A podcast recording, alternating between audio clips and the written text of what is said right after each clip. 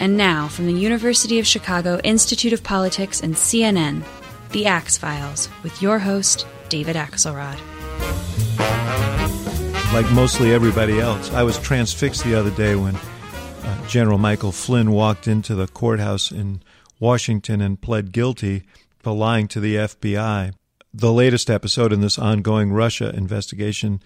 But unlike everyone else, I had the good fortune of having set up in advance, uh, through pure happenstance, a podcast with Preet Bharara, who uh, had uh, some role to play in the beginnings of this investigation as the former U.S. Uh, attorney from the Southern District of New York, which is a center of high profile prosecutions.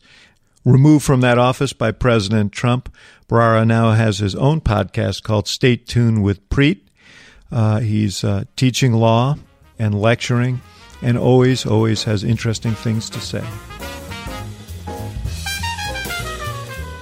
Preet Bharara, it's great to have you. It's great to be here. Thank you. And um, I generally, as people who listen to this podcast know, start off one place, but tonight today I have to start off on another because we get together on a kind of uh, historic day when uh, General Mike Flynn walked into the federal courthouse in Washington and uh, uh pled guilty to uh, lying to FBI agents. What did you see as a student of such things? Uh, what did you see in that indictment uh, and what does it portend? So it's great to be here. uh, I will say that I didn't expect that this is going to be the main Nor topic did I. we're going to be Nor talking did I, about. but I'd be a fool I, not to take advantage of your to the presence. airport at LaGuardia just this morning. That's when the, the news was breaking, and so I figured we'd be talking about it. So I, I've been trying to catch up on the things that are unfolding literally as we speak because it's only been three or four hours since yes. the news broke. Um, I've read the what's called a criminal information. Yes. To which Michael Flynn has pled guilty. And what struck me first about it is it's very bare boned, uh, bare bones. It's uh, you know page and a half long. There's only one count. It's a count that involves uh, what the statute is known as, as 18 USC 1001, lying to the FBI. The people don't appreciate, didn't appreciate it before. That it's a terrible idea to lie to the FBI. They appreciate it now.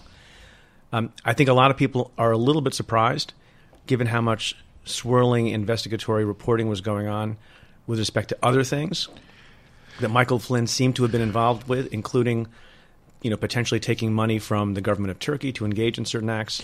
But doesn't that suggest that that there's a pretty elaborate deal at play here? So that's a great question, and and I will tell you frankly, um, on a podcast you're allowed to admit you don't know. Yes. Maybe on cable you can't, but on the podcast you can. Uh, I don't know because I'll tell you the way normally these things operated in my office. If you had a witness, if you had a target who was guilty of various things and you were prepared to charge them with various things, and then you flip them so that they would cooperate against someone else higher in the food chain, you demand that they plead guilty not just to something small, but to everything that they have done. Because that makes the person a better witness and more repentant witness if they have to testify later. Also, if they plead guilty to these other things uh, that might be conspiracies that involved yet other people, you want your guy, your witness, to have pled guilty to them also. So, in the ordinary course, I would say this may signal that those other things didn't come to pass and they didn't have enough evidence to prove that Michael Flynn was guilty of other stuff.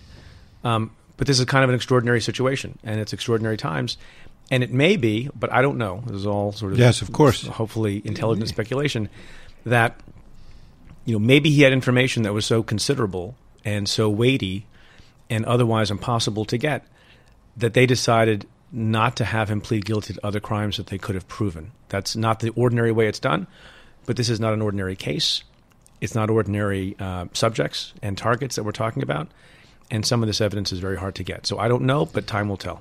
There, uh, there was a, lot of speculation that his son was also in uh, in the crosshairs uh, for some of the activities that he was involved in with his father. That would be another point of pressure. He wasn't mentioned in this complaint, in this uh, in this right. document. Right. Look, it, you know, uh, federal prosecutors are not easygoing people, and for a reason, it's it's very hard to get evidence of, about people's states of mind, and it's hard to turn people against their criminal co-conspirators, if there are any, and sometimes incidentally, there are family members involved, and for the purpose of trying to save other people's skin within your family, people will decide to flip.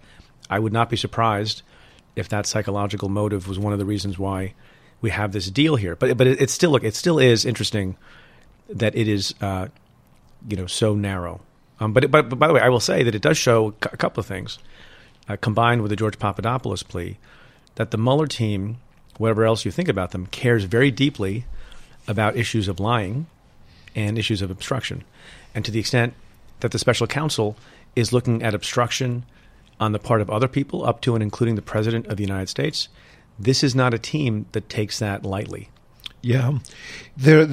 In this bare bones uh, document that was filed as criminal information, they also talked about what he lied about.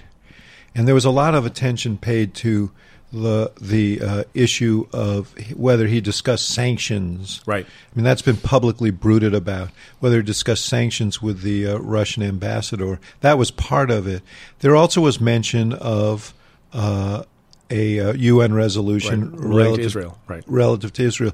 Just recently, uh, it was reported that the uh, the, the special counsel had called in Jared Kushner, who had that portfolio and has that portfolio with the with the president.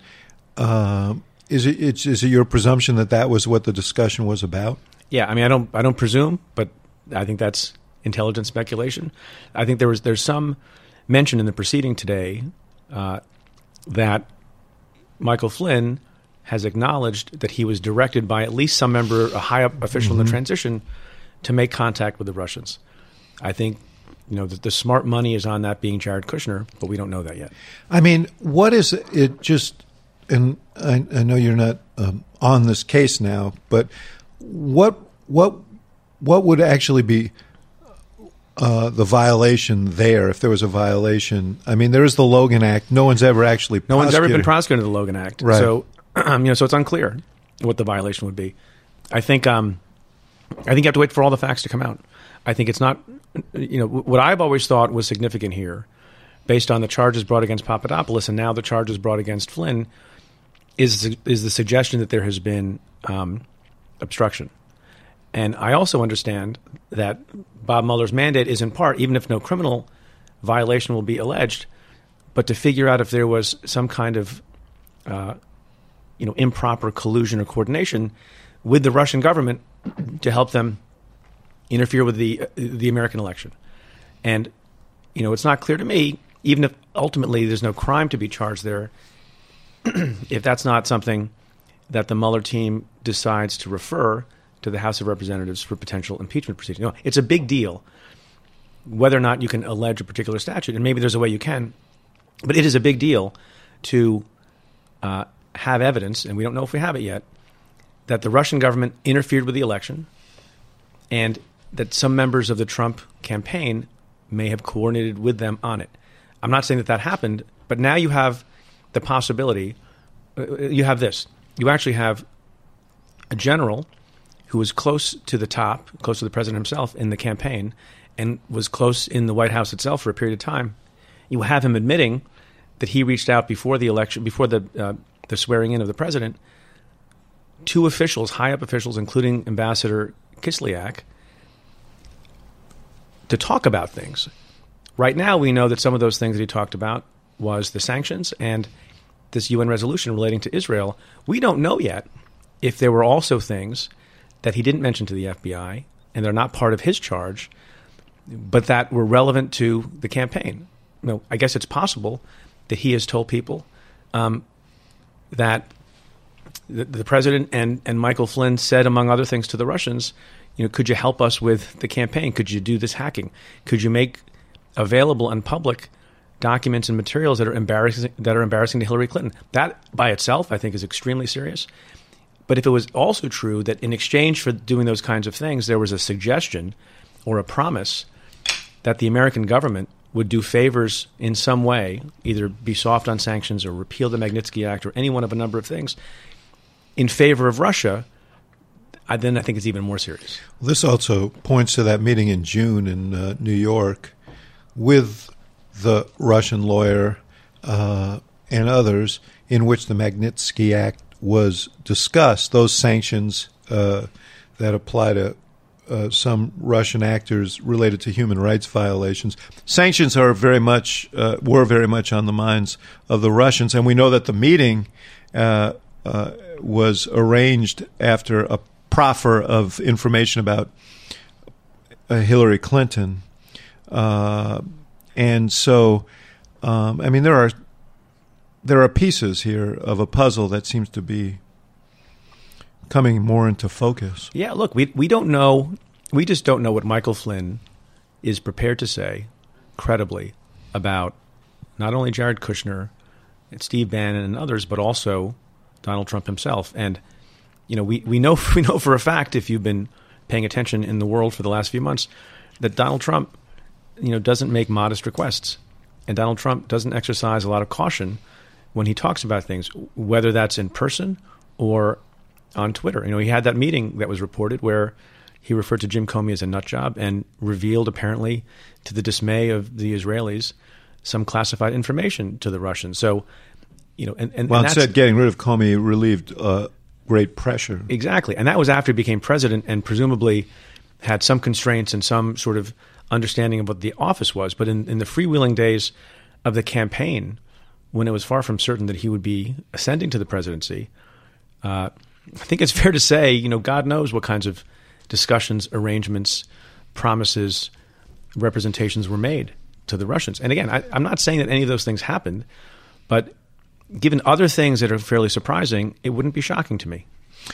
You um, and I understand that there are certain prohibitions on what you can and can't uh, discuss, but there are people who work for you who are now working for Mueller, and uh, some of the people around Mueller, uh, and obviously the Manafort uh, indictment uh, speaks to it, are quite expert in uh, money laundering and other financial crimes. Um, do you do you feel that the investigation could uh, flow into the president, flow into Jared Kushner, flow into their business dealings?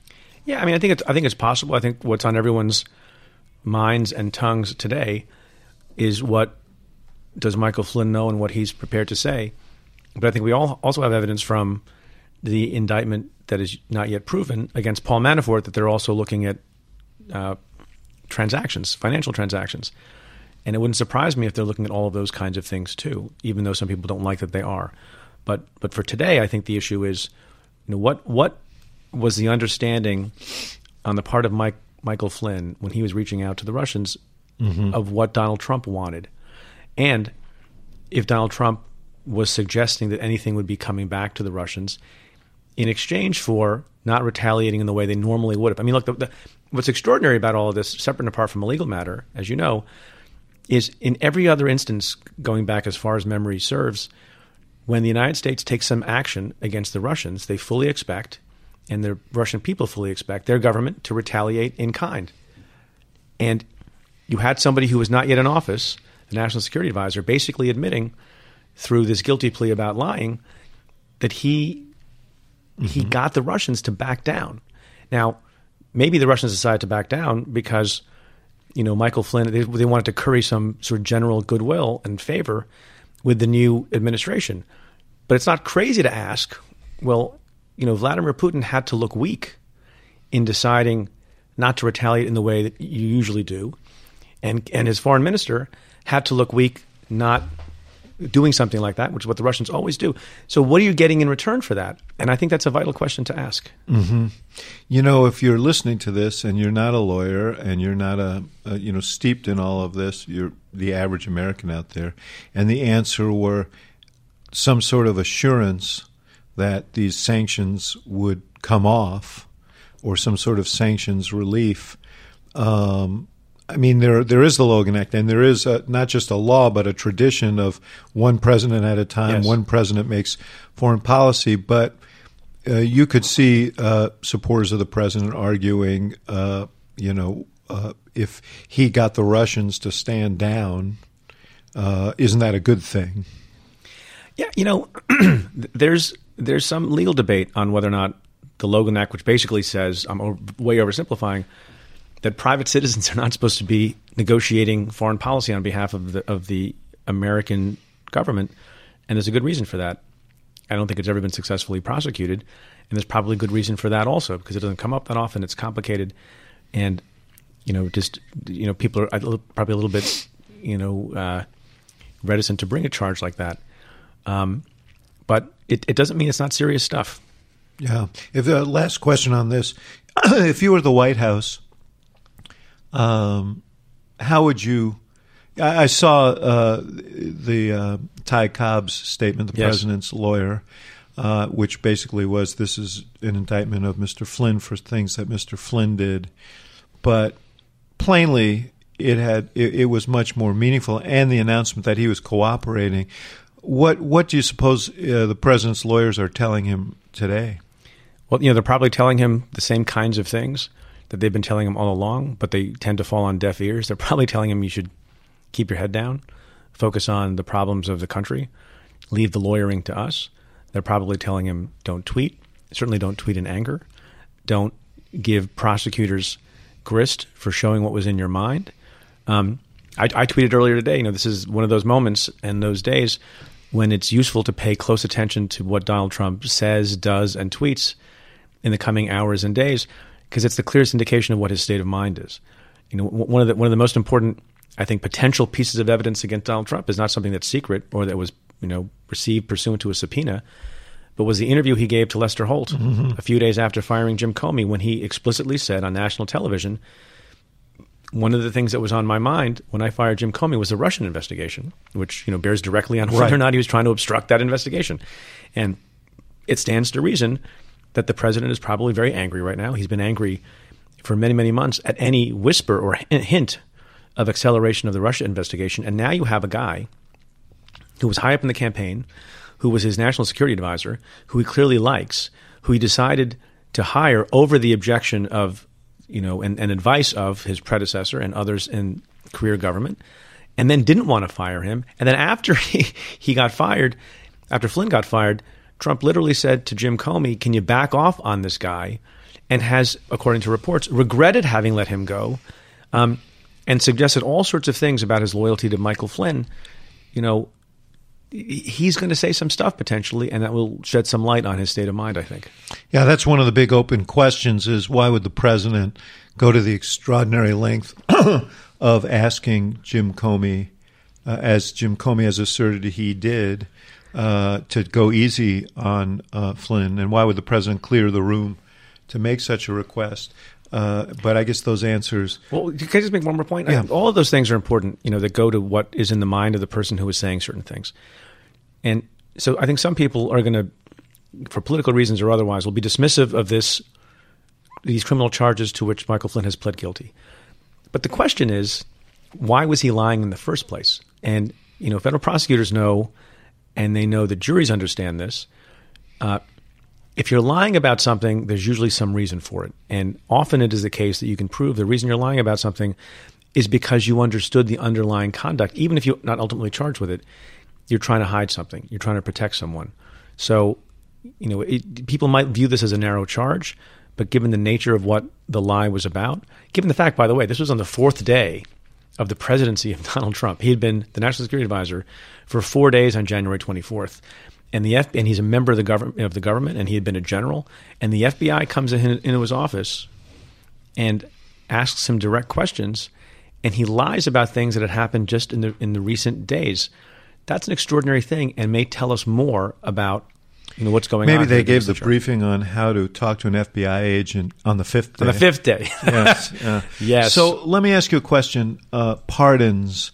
Uh, this notion that the president could could pardon uh, these people. Obviously, it would, it would be it would be politically fraught to do so. Fraught, but, yes. But he has uh, but he has the power to do it. He does under the Constitution. And look, we, look.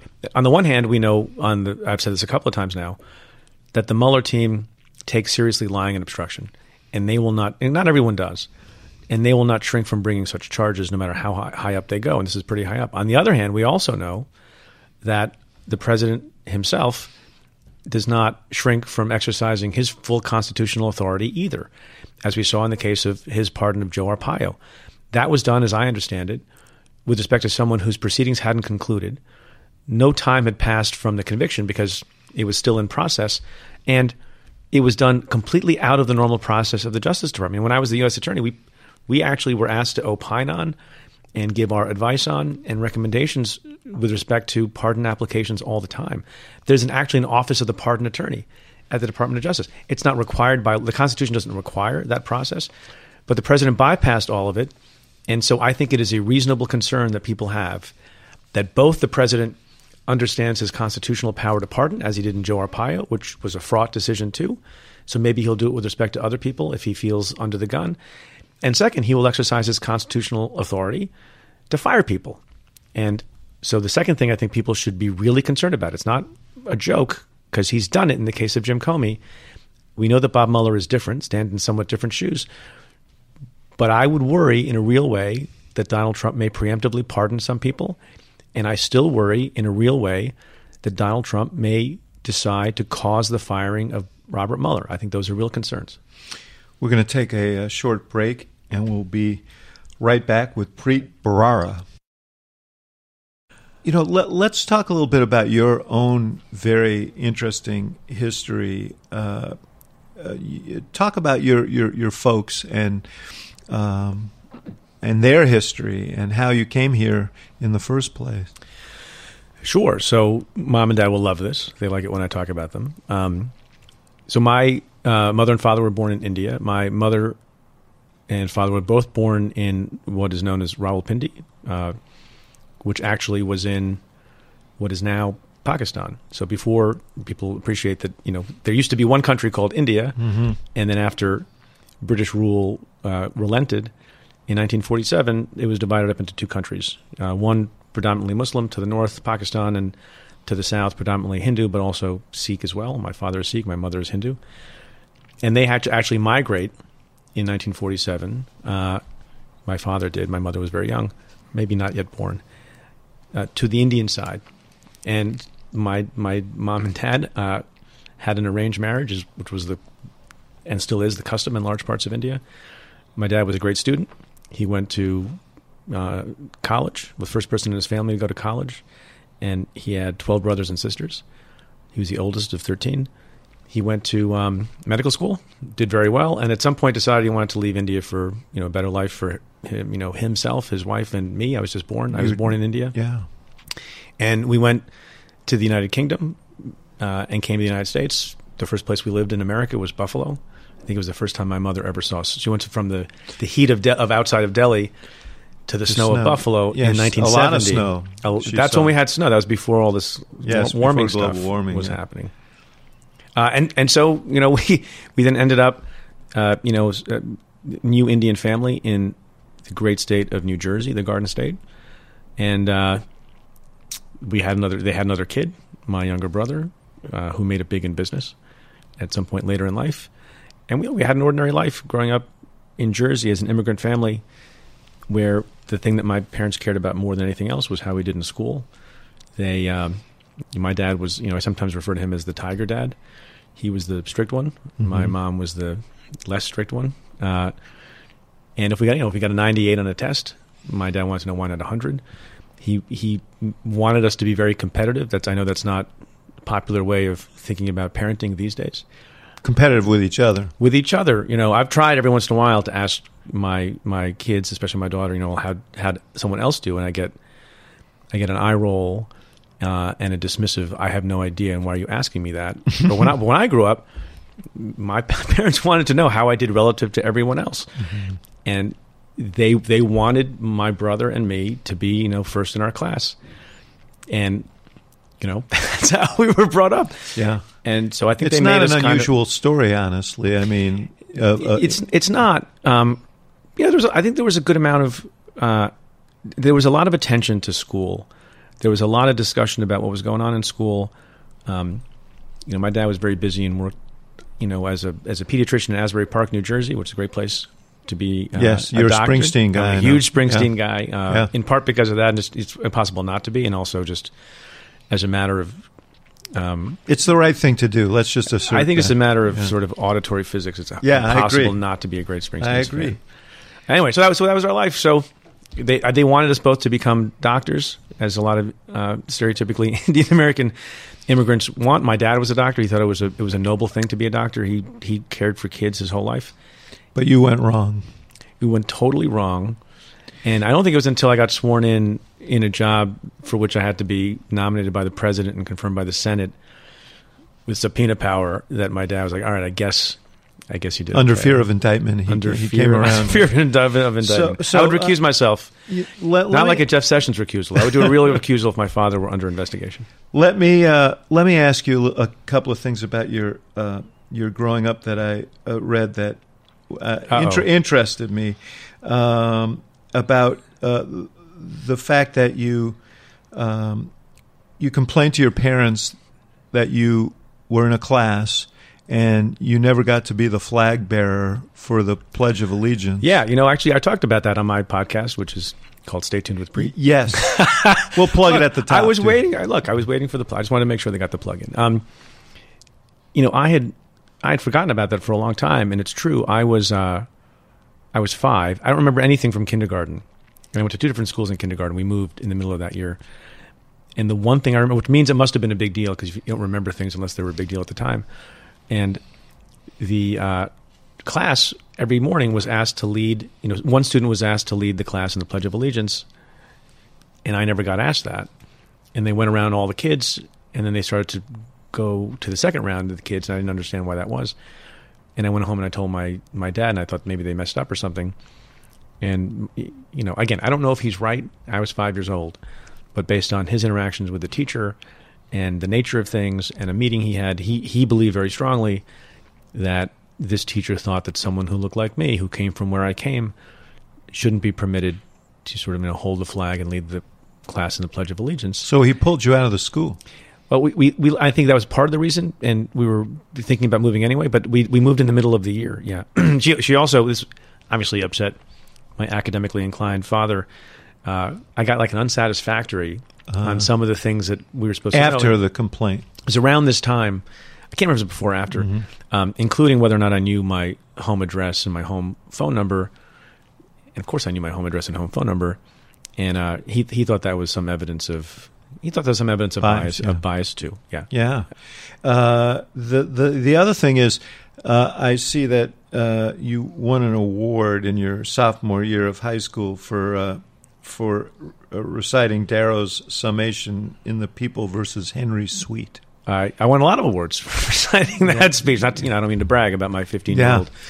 But, We're know, only an hour long show know, here, so we've got to make Wait till we get choices. We can spend we can spend this episode on age 15. We can do age 16 on but next time. but uh, how did you uh, how did you arrive that we should point out that the People versus Henry Sweet was a very very famous case in the early 20th century African American man in the Detroit area right Yes.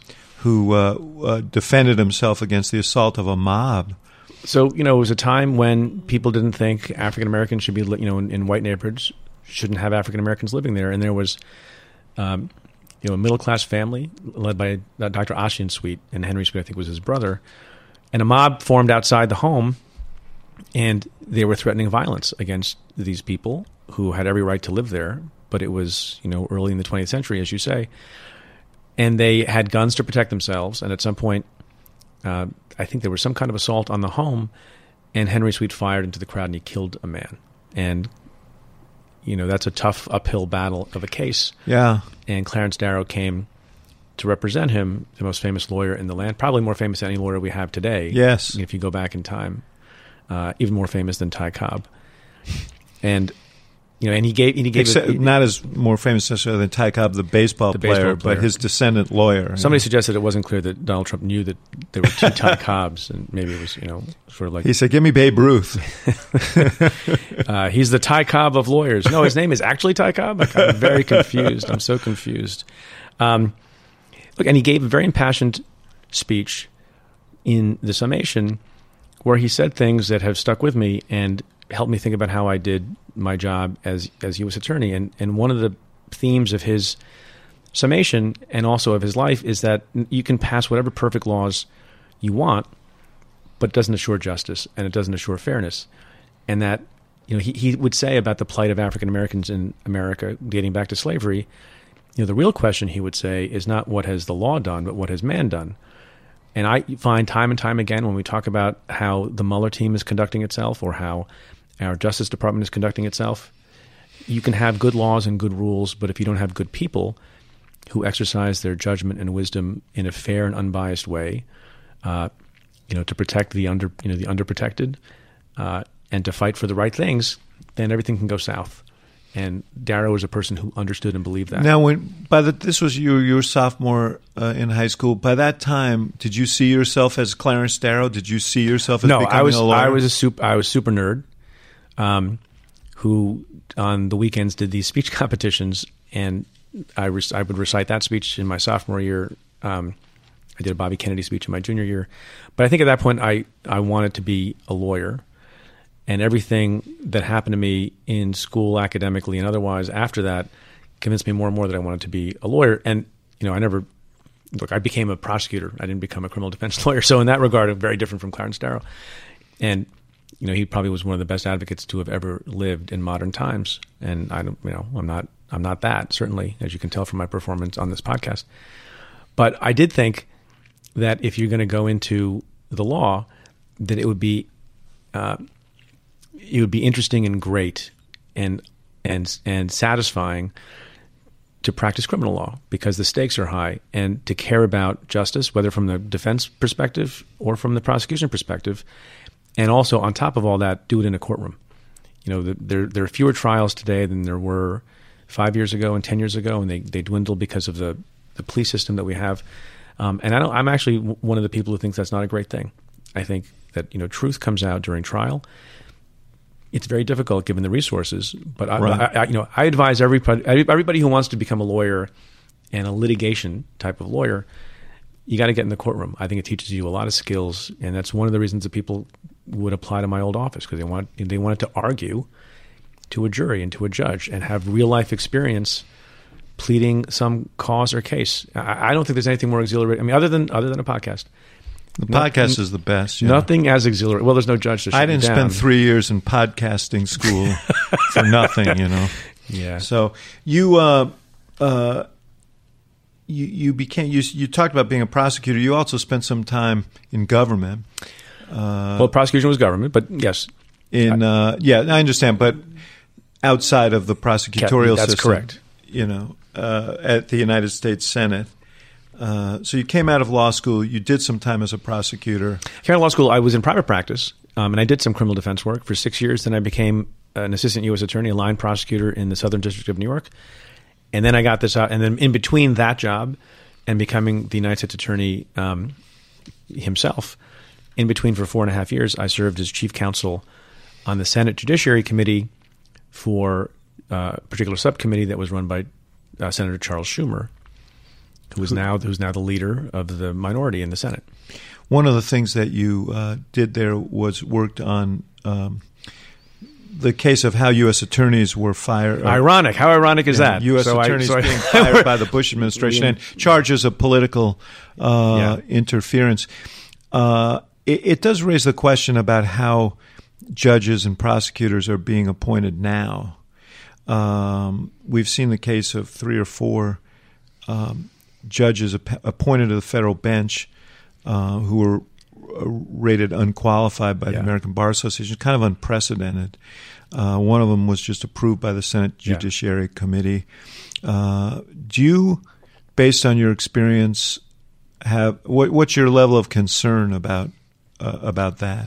So you know, I did spend four and a half years. The, the subcommittee that I was either the minority staff or the majority staff, or depending on the year, was the subcommittee on administrative oversight on the courts. And one of the, the jobs that I had was, you know, to help advise my boss and the committee on judicial nominations. And I sat for, for two Supreme Court confirmation hearings, including for Sam Alito and John Roberts, who are both now on the court. The court is incredibly important. To the extent people complain from their political perspective about the qualifications, uh, temperament, or expertise of members of the cabinet, uh, some of whom the president himself doesn't seem to like, you know, those men and women will be gone. in either three or seven years, and probably sooner. Uh, but the judges are going to be there forever, for life, not forever, but for life. And the younger they're appointed, the longer they're going to be there. And so, if you're not appointing people who are who are qualified and have the right temperament, at this point, putting aside whether they're uh, you know right wing or left wing, then I think that's something to be concerned about. Look, Democratic presidents over the years have appointed a lot of people who are on whatever the left means, and Republican presidents have appointed people who are on whatever the right means, whatever however you want to define those terms. What I think is different and of concern, not just in the cabinet, um, when you have somebody who's running the energy department who wanted to abolish the energy department, but you have, I think, multiple cases of judicial nominees who have been voted unanimously unqualified by a nonpartisan association, the American Bar Association. To, to my knowledge, in the modern times, nobody who has been voted unanimously unqualified, not you know minority, not a majority, but unanimously unqualified, has ever been confirmed.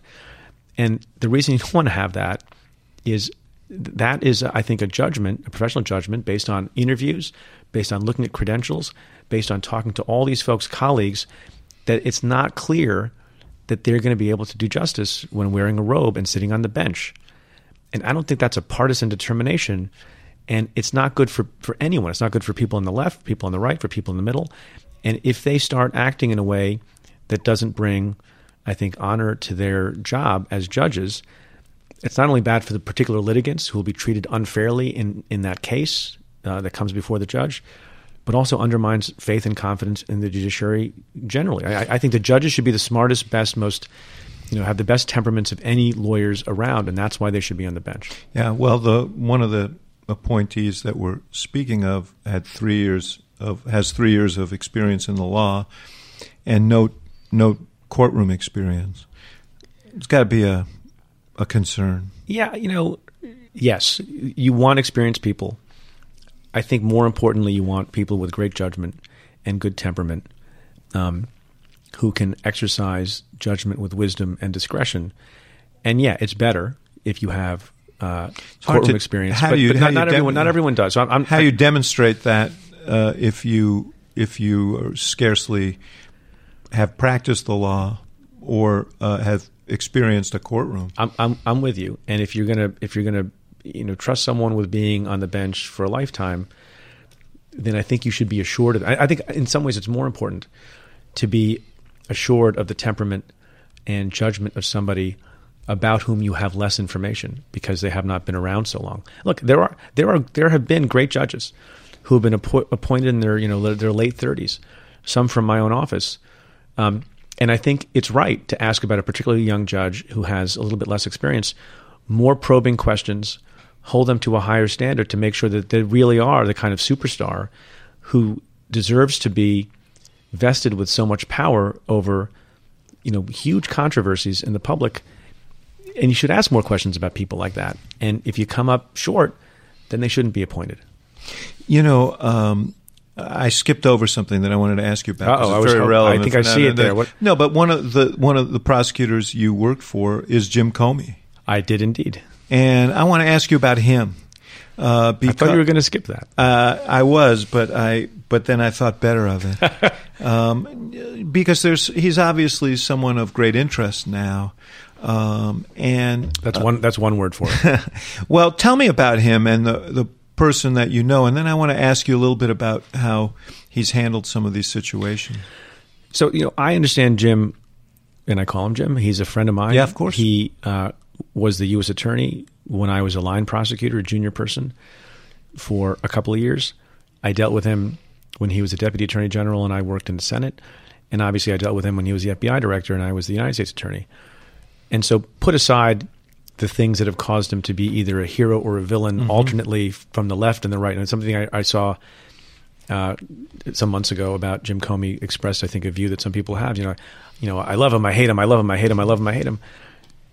So, from a personal perspective, you know, he was my boss, and he was universally considered to be, when I was a line assistant in the U.S. Attorney's office, a great boss and a great leader, and somebody who not only believed in the mission of public service, but also believed in caring about the people in the office, caring about their development, um, you know, nourishing their talents, uh, walking around the hallways. You know, a, a, lot of the things that I adopted just as a leader in the office, uh, I learned from him, including you know having. A, people don't think he has a sense of humor. You know, maybe eventually you'll have him on your podcast after he's look forward book. to that. Yeah, he's a he's a funny guy. People look at me like I have three heads. he's when I say demonstrated that. that. somewhat. In, somewhat, but yeah. he, he's he's fun. He's funnier. These aren't exactly hilarious times. They're not but- hilarious No. times.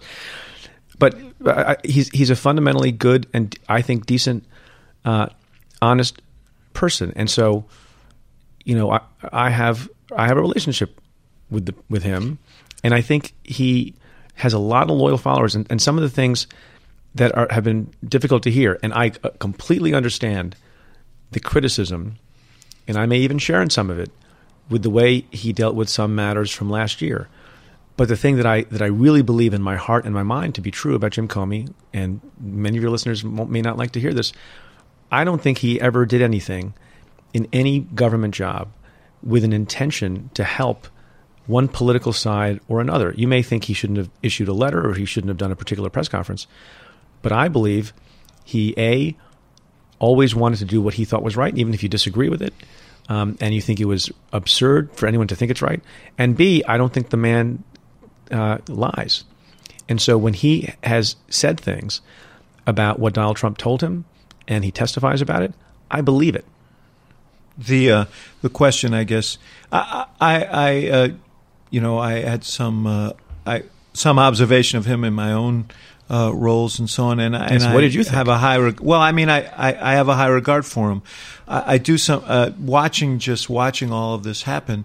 I think what I also think, which is not inconsistent with what you said, is that um, he he does what he thinks is right, and and and and maybe sometimes derogates to himself more responsibility than he should in pursuing what he thinks is right. Uh, I mean, is that a fair critique? Yeah, look, I think I think he I think he has a very strong view about um, being above board and not allowing anyone ever to be able to accuse him of misleading anyone. And I think I think that in part is and again I'm not agreeing with what he did, but if you want to understand what I think was going through someone's mind again, he and I have not talked about this. This is, you know, distant speculation on my part, but knowing him and knowing how, you know, things tend to work. Um, it's very, very important to him, which I think is not a terrible quality in normal times. And if you have sort of, a, you know, a, a less fraught job, to want everyone to understand, to be meticulous about the truth, and meticulous about your reputation for the truth. Now, you know, in, in different hypothetical situations, to, to pick a frivolous one, uh, you know, some might say if someone asks you, you know, do I look fat today? Um, I know, never asked the that more, question. The more, well, you know, well, if you do, Um, we'll oh, edit- yeah, we'll you edit don't ask a out. question you don't want the answer to. But but if asked the if someone asks if someone asks the question, you know, a lot of people would say, you know, it might be okay to lie in that circumstance. Um, I'm using a frivolous example, but you know, one could make the argument that sometimes it's better to keep silent and have people and let people have a misimpression about the truth than otherwise. And so you know, so I get the impulse that sometimes people have um, to want to explain what's going on and be you know expansive in what was going on in the Hillary investigation, which I think was one of the things that, that brought him a lot of criticism. Again, there are other consequences that flow from deciding to talk about something. Mm-hmm. But but the Jim Comey I know uh, has a penchant for wanting people to understand Yeah. and wanting to explain the the reasons why he has he and his offices have engaged in certain actions. That can cause a lot of trouble, like it did last It has, year. yeah. But but I think the impulse is uh, when Transparency. When being, well, well, also Underst- well, it's yeah. also it's it's also a, a- a mode of defense. And remember, you know, it is a difficult thing, and I'm sure this is true for you. And I'm sure when you were advising the former president, you know, in the campaign and otherwise, when people attack you, and people say you're a liar, or people, you know, this this is an impulse. Uh, not to compare them that Donald Trump has also. When people say bad things about you that you think are not true, the natural impulse is to respond to them. yes. Now, some people should, re- regardless of that, should maybe keep their mouth shut. But when there's swirling around a lot of allegations and accusations that the FBI is bought and sold, bought and paid for by the Clinton campaign or some such thing like that, all I'm saying is, minimally, that you can understand perhaps the impulse of someone to defend against that charge. But the way in which you defend against that charge may cause more trouble Right. than it's worth. Yes, sometimes impulse Does control is Yeah. important. We'll, we'll uh, take a, a, a, another short break and we'll be right back. You had quite a run as the U.S. Attorney from the Southern District, which is a storied uh, institution in American history, located where it is in in the, this power center in Manhattan.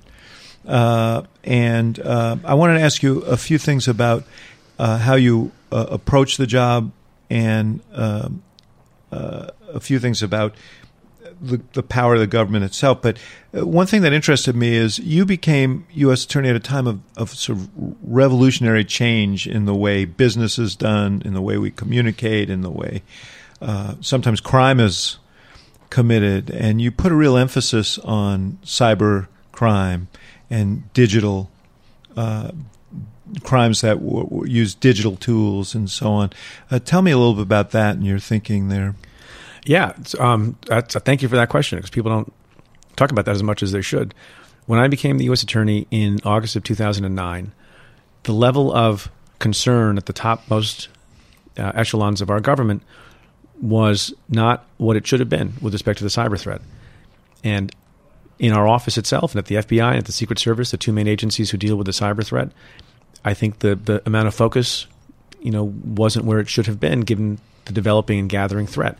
When I first took office, we had, I like to say, we had one expert who was in, incredibly well versed on cyber and the and the technicalities of it, and how computers worked, and how the internet worked, and how intrusions could be thwarted and prosecuted. By the time we were five or six years in, we had ten times as many people. The FBI had multiplied the number of squads that it had devoted to cyber at the same time that the squads devoted to the five organized crime families dwindled because the threats changed. And I think it's a you know it's a microcosm of a lesson that every government agency should learn to adapt to the threat. And now, some years after 2009, you have you know the presidents, you know you have the former president talking about the cyber threat, the defense secretary, the treasury secretary, um, the head of the FBI talking about the fact that you know, in some ways, uh, whether you're talking the uh, you know nation state you know state actors trying to prey on cyber vulnerabilities that we have, or people are just trying to rip you off by taking from a remote location in Eastern Europe millions of dollars out of your bank accounts, or you're talking about people who just have an ideological point of view, um, you know, like the LulzSec folks. It's a huge threat, and it's very very difficult to guard against. And I think it behooved everyone to figure out a way to catch up to the bad guys. And that involved, among other things, increasing the number of personnel that you put on it, um, educating yourself. You know, I, I, I, whenever I talk to sort of cyber folks, I say, uh, you know, you, you, might wonder what my my name means, uh, Preet, and I say it's actually ancient Sanskrit for cyber fighter.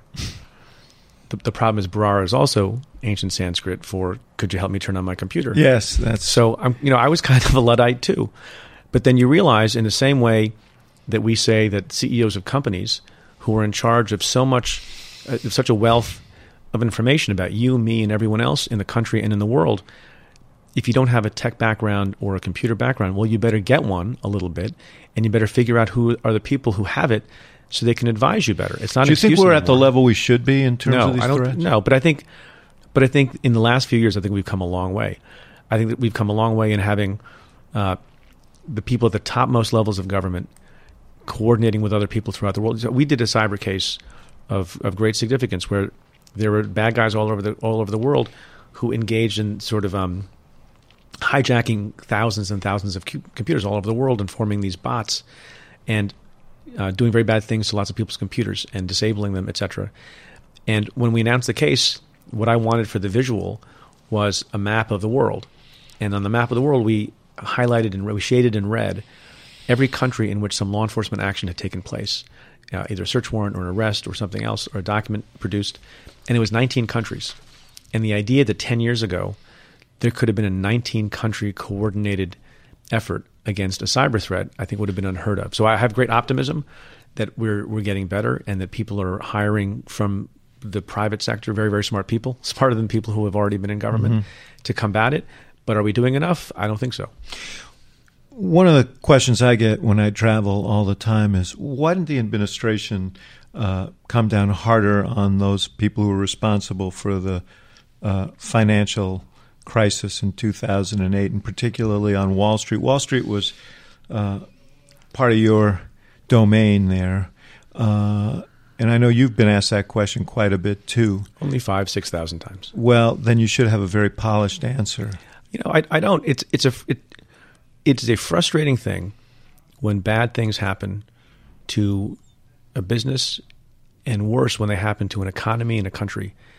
And I always say to people, uh, I understand that frustration, and we shared that frustration because if bad people did bad things, you want to hold them accountable but the prosecutors in my office and at the various regulatory agencies, and there were lots and lots and lots of offices and lots and lots and lots of career people, not just in my office, but around the country, and in Washington and New York and in Los Angeles and Chicago, looking at these issues to see if there were high up folks able to be prosecuted. That before we were all prosecutors, we we're Americans too, and we suffered in the financial crisis too. So we had every incentive and motive, motivation to hold people accountable if you could. But you can only do what the law allows and what the facts allow. And if in the hundreds and hundreds of cases where people looked at things, uh, there was not sufficient evidence to prove beyond a reasonable doubt that the folks you're talking about at the upper echelons, you could prove what's in their mind and prove that they asked for others to engage in illegal acts, then you can't bring the case, as frustrating as it is. And there are lots and lots of bad things that happen. How hard did you look? everyone that I know have looked incredibly hard. we, we had a subset of things that we looked at, but the way it worked was the, the, Justice Department divided up a lot of different things. Before I got, you know, we got there in 2009, and you know the bad things started happening in 07 and 08, um, and so a lot of the the, uh, the the parceling out of investigations and cases, most of it happened before you know the, the Obama United States attorneys came into into being. But we yeah we looked at a bunch of things and we we were not afraid of charging anyone. You know, the, the and I I understand people's frustration, but to the extent people suggest that there was any kind of um, lack of will or expertise uh, with respect to holding people accountable for that, I think that's that's nonsensical. We we charged, you know, people who uh, kill witnesses. We charged heads of Al Qaeda. We charged and investigated uh, the most powerful political figures in the state of New York and the most powerful Wall Street traders. So it, you know, it wasn't a question of of not having the will. What about the, the laws? The law Were the laws adequate? I mean, did you have the tools well, look, to do it?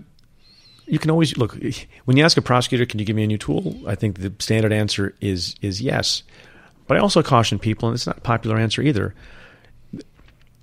The way to hold people accountable, if you don't have uh, the facts to prove something. You can't prove what's in their mind, and you don't have a bank president ordering somebody to destroy documents uh, or to ignore the law in some way. Is to basically hold them strictly liable and say if you engage in reckless behavior, we can send you to jail. And there's a lot of reckless behavior, and there's a lot of negligent behavior. I also note, by the way, that not only did none of those folks at, at the highest levels go to prison, all the regulatory agencies in the country, of which there are many, um, who have a lower standard of proof, you know, just preponderance of the evidence, uh, because jail is not involved, didn't bring a single regulatory action. So, you know, it, it was a pretty universal um, inability to hold people accountable for the kinds of things that people might want. To do. Yeah, which was hearts. a source of great frustration to it many, is. many people. Yeah, ab- absolutely. But you can choose to lower the, the the standard of what's in someone's head to bring a case, and you can decide, well, if you engaged in reckless or negligent conduct that caused damage to the economy or caused a business to fail, um, then they could be subject to prison. You can do that. And, you know, if I was a prosecutor still, I would prosecute those cases because that's the law. I just caution people to think if you do that in those kinds of cases and you lower the standard in that way, you're going to open up criminal liability to a lot of other people too, including people who are negligent on their taxes. And you, and you just have, there's a balance between figuring out the, the best way to hold people accountable, but also doing it in a way that we're true to what you know the criminal justice system should be about. But I, I of course, I get the frustration. You uh, you mentioned that you went after also some very powerful people in government uh, in New York State.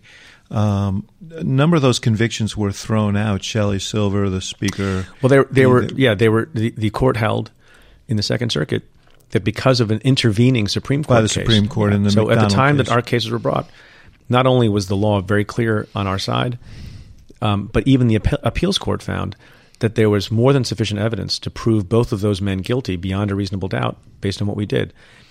As a technical legal matter, the Supreme Court narrowed the definition of what an official action is. So you get a Rolex watch or you get a lot of money, and then you do something in response to that, in exchange for that. Uh, most of what we alleged and what we proved at trial in the Silver case and in the Skelos case was overwhelmingly within the definition that even that that Supreme Court case, the McDonnell case, said was was still applicable. Voting on legislation, giving grants to particular institutions, which are fully and completely official action as any reasonable person would understand it in the country. There were a couple of instances, minor instances in both of those trials, where prosecutors argued because it was the law at the time before the Supreme Court changed it that uh, those politicians, in exchange for gifts, in exchange for money, had arranged certain meetings for constituents. And what the Supreme Court basically did, in a decision that a lot of people think is naive, but it's the law of the land, said that the mere arrangement of arranging of meetings is not sufficient to, to send someone to prison if that's the official action. And so what the court said basically, and uh, that talking about frustration, it's kind of frustrating to a lot of people, not just the prosecutors, but people who believe in clean and good government, because none of those politicians did anything they should be proud of. Said in light of the fact that it's not 100% certain that a juror didn't convict one of those guys based on this narrower definition of official action, they should be retried. So they're going to be retried by my former office, and I would hope and expect that they get convicted again. You, uh, you, you are a you are a media presence uh, in New York. Uh, Someone And now in noted you- Chicago. You, studied. You studied now in Chicago. Yes, you studied uh, at the feet of uh, the master in some ways because Chuck Schumer is very has a great facility uh, with uh, sound bites. In fact, somebody in a profile said about you he would draft. Uh, questions for Schumer with sound bites in mind. He learned to think that way and write that way. Um, do you bridle at this characterization of you as kind of a soundbite guy? I, I don't know what that means. You know, I, I have a podcast now like you. Stay tuned with Preet.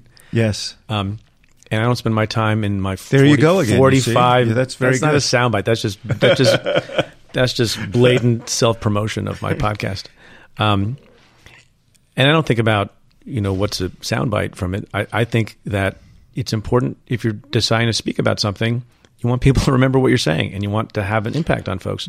So I, I I think a lot about how I speak. Um, when I give long talks that are 30, 40, 45 minutes long.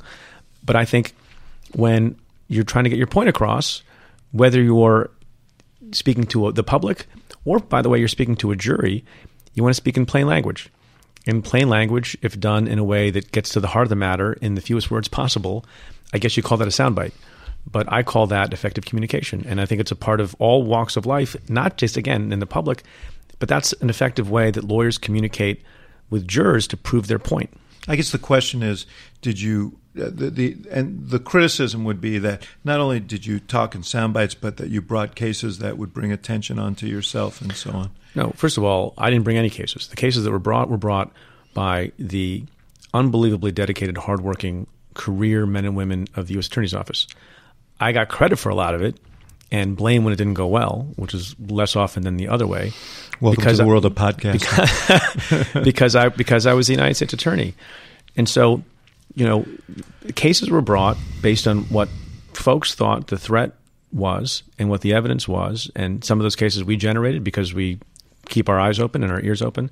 Some of those cases were generated because the FBI brought them to us or the DEA brought them to us, um, or you flip a guy and he tells you about some other bad conduct, and so you bring all the cases on the merits. Now, once the cases are brought, uh, I think for a lot of reasons, including for deterrent effect, um, and to, and to show the public that the office is doing the work it's supposed to be doing and is adhering to its mission, I wanted them to know that the office, and I was very proud of my office, and I absolutely wanted people to know that we were on the job, and whether we captured a terrorist or you know we got money, you know, seven point two billion dollars back for the people who were victimized by Bernie Madoff and is the most massive Ponzi scheme of all time. Yeah, I wanted people to know that we were doing that. I wanted people to know if you're pretty outspoken to, when you indicted the politicians about the state of politics in yeah, Albany, and, you you yeah. conducted a long investigation into the Moreland Commission that was yeah. disbanded by the governor. So those kinds of things are the things that that come up. Yeah, because I think that if you are the, the, the chief law enforcement officer, whether you're a district attorney or a United States attorney, if the only job you think that you're supposed to be doing is to hold people accountable, but not also in, in a way that has to always be fair with respect to in particular individuals, so they have a fair trial. But if my view is, you should also care about public safety generally. You should also care about public awareness generally. You should also care about deterrence generally. So, for example, no one bats an eye when I did the same number of, uh, of, of press conferences, appearances. We did town halls.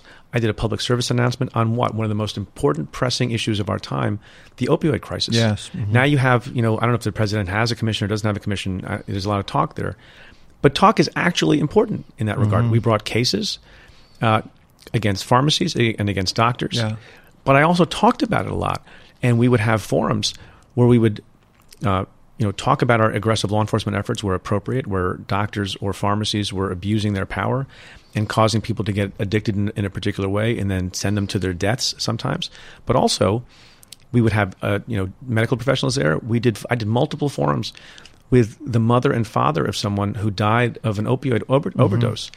So yeah, we did a lot of talking about that to problem. To your credit so, on that. To your to your yeah, credit. But, but my point, I don't think it's I don't think it's that different when you're talking about corruption on Wall Street or corruption in Albany any sort of huge, I think, public interest problem for which prosecutors can do something, um, you want to encourage the other people, whether it's the po- local population or law enforcement or politicians or the media, to focus on the problem too, because no, no major public safety social problem can be solved by prosecution alone. So I have to I do have to ask you to stop talking now. Okay. Uh, but I enjoyed uh, I enjoyed chatting with you, and um, my only complaint is that oh. you didn't consult me on the title of your podcast because I would have suggested how tweeted how how preet it is would be would have been great. Maybe season two. Okay. All right. You, you the, beyond the podcast, and you see yourself running for office. Do you see yourself practicing law? What do you see yourself? uh, doing in the future? I don't see myself running for office. Um, look, I still have a, a, toe or half a foot in the law. I'm a distinguished scholar in residence, very fancy title at NYU Law School. I, I'm going to be doing some other things in the law that not practice in the courtroom, but I care about the law and legal principles. I'm teaching a class, a seminar next uh, spring at NYU on justice. I'm writing a book which is very very difficult, harder than I thought to, to write that many words that I make know, sense. I've done that. Yes. It's uh, maybe me some advice about that. I maybe can. I'll call that how preet it is. Okay, yeah, that's great. Okay, keep it in your pocket; it'll work for you. All right, thank you, Preet Bharara. Very well done. Yes, thanks, and, David. Uh, it's it's good to be with you. Thanks so Thank much. you. Okay. Thank you for listening to the Axe Files, part of the CNN Podcast Network. For more episodes of the Axe Files, visit cnn.com slash podcast and subscribe on iTunes, Stitcher, or your favorite app. And for more programming from the University of Chicago Institute of Politics, visit politics.uchicago.edu.